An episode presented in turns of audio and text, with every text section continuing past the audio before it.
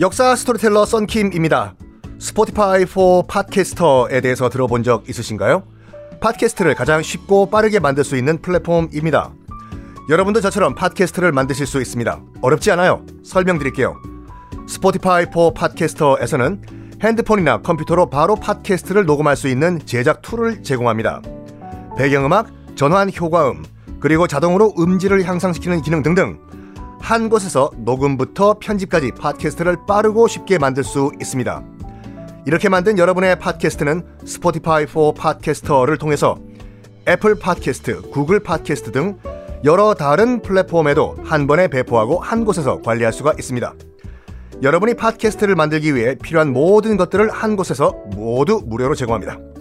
Spotify for Podcasters 앱을 다운로드 받고 지금 바로 시작해보세요. 네, 여러분 안녕하십니까. 역사 스토리텔러 썬킴 인사 드리겠습니다. 드디어 중국 여행 가시죠. 8월 18일 날 출발합니다. 8월 18일 날 2박 3일 일정으로 중국 칭다오 갑니다. 아, 인천공항 출발팀이 있고 부산 김해공항 출발팀이 있거든요.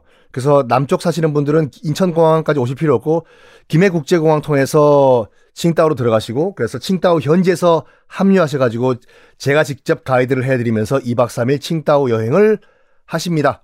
어, 가셔가지고 중국의 3일 운동이라고 하는 오사 운동이 왜 칭다오에서 발생을 했는지 또 칭다오 가면 또 맥주 드셔야죠. 칭다오 맥주 박물관에 가서 왜 칭다오의 맥주 박물관이 들어왔는지 그리고 중국의 최고의 명산 도교가 탄생을 했던 라오샨 노산이라는 산이 있거든요. 산에 걱정하지 마세요. 등산 안 해요. 케이블카 타고 올라가요. 아, 뭐, 지금 그 상품을 구성해 놨거든요. 자, 썬킴의 역사 가이드 중국사 아, 강의를 중국 현지에서 한번 드디어 들어보십니다. 아유, 오래 기다리셨습니다. 아, 네이버 검색창에서 CNU 투어 검색하셔가지고 신청을 하시면 됩니다. 고고고! 자, 일본사, 일본도 갈 거예요, 여러분들. 지금 제, 일본도요. 이제 전국 시대를 본격적으로 설명을 드리는데 100년 동안 일본을 들었다 놔버린 이 전국 시대. 전쟁하는 전자의 나라 국자예요. 전국 노래자랑 그 전국이 아니라요. 이 전국 시대 지방에 있던 다이묘들이 지방 영주들이 뭐 이제 두 파로 나뉘어 가지고 싸우기 시작했다라고 말씀드렸죠. 그러니까 어, 쇼군의 동생 인 요시미파. 요시미란 이름 요시미파란 동생편. 아니다. 쇼군의 아들 아들이 다음 쇼군이 돼야 된다. 쇼군의 아들이었던 요시히사를 미는 파 즉 쇼군의 동생파 쇼군의 아들파. 둘이 빵 붙기 시작을 합니다. 드디어 1469년 수도였던 교토를 중심으로 내전이 일어나요. 다이묘들이 편 갈라가지고 무려 11년 동안 싸웁니다. 이걸요 오닌의 난이라고 하는데 어 오닌? 당시 그 일 본 덴노 일본 왕의 연호가 오닌이에요. 고 1467년이. 그래가지고 오닌의 난이라고 하는데 뭐 일본 역사 공부하실 때 요거는 꼭 외우셔야 되겠죠? 일본 전국 시대가 일어난 계기가 된 난은 무엇이냐? 오닌의 난이다. 이때부터 일본은 100년간 지방에 있는 모든 다이묘들이 이젠 다야야 됐고 누가 이 동네 짱인지 한번 야 진검 승부해보자 다 나와 어? 다칼 뽑아 돼요. 물론 전국에 있던 다이묘 영주들이 치고받고 싸우기 시작한 명분은 나는 동생을 지지한다. 쇼군에. 뭔 소리야? 나는 동생의 아들을 지지한다. 이거지만, 아이, 그건 명분이고, 실제로 온인의 난을 일으킨 이유는 뭐냐면, 각국의 전국, 일본 전국에서 막 지방에서 자기들끼리 거의 독립국인 양 힘을 키워가던 다이묘들이, 야, 언제까지 우리가 이렇게 쪼개진 나라로 있어야 되냐, 어? 나는 꿈이 있어요. 내가 전국 일본 통일해가지고 내가 한번 왕 한번 돼보고 싶다고. 싸워보자 한번. 누, 야, 네가 나보다 힘세? 어? 덤벼. 어? 제가 지금 이 녹음하는 오늘 이날 그, 그 일론 머스크랑 저커버그랑 종합 격투기 대결 나온 거 아시죠? 트위터, 일론 머스크의 트위터에 대항하는 SNS를요, 마크 저커버그가 스레든가 그걸 또 내, 내놓는다고 했어요. 여기에 일론 머스크가 빈정상한 거예요. 너 지금 우리 트위터한테 지금 너 지금 경쟁자 만드냐? 저커버그야? 어?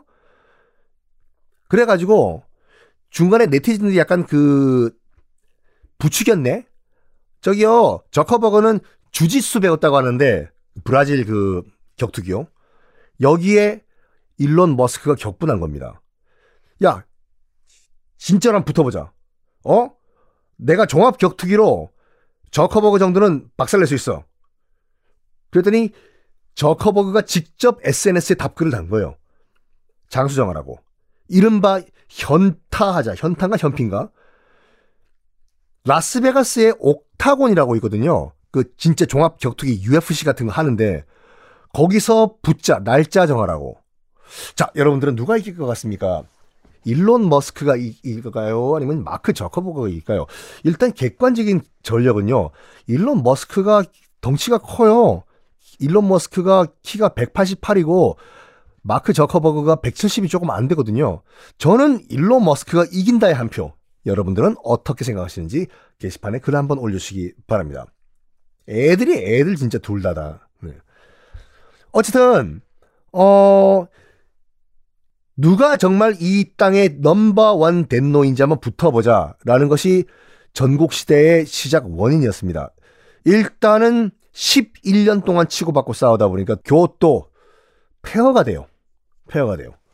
이 온인의 난 11년 동안 교토는 일단 구석기 시대로 돌아가고 덴노가요. 덴노가 또 있어요? 아, 덴노는 일본에서 안 끊긴다니까요. 무슨 난이 일어나도.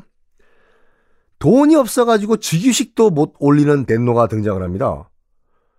아, 막말로 지금 교토에 앉아있는 이 무로마치 막부의 쇼군도 힘이 없어가지고 다이묘들이 싸우는 걸, 에 보고 있는데, 쇼군에게도 핫빠진 덴노는, 에더 힘도 없이 가만히 보고만 있잖아요.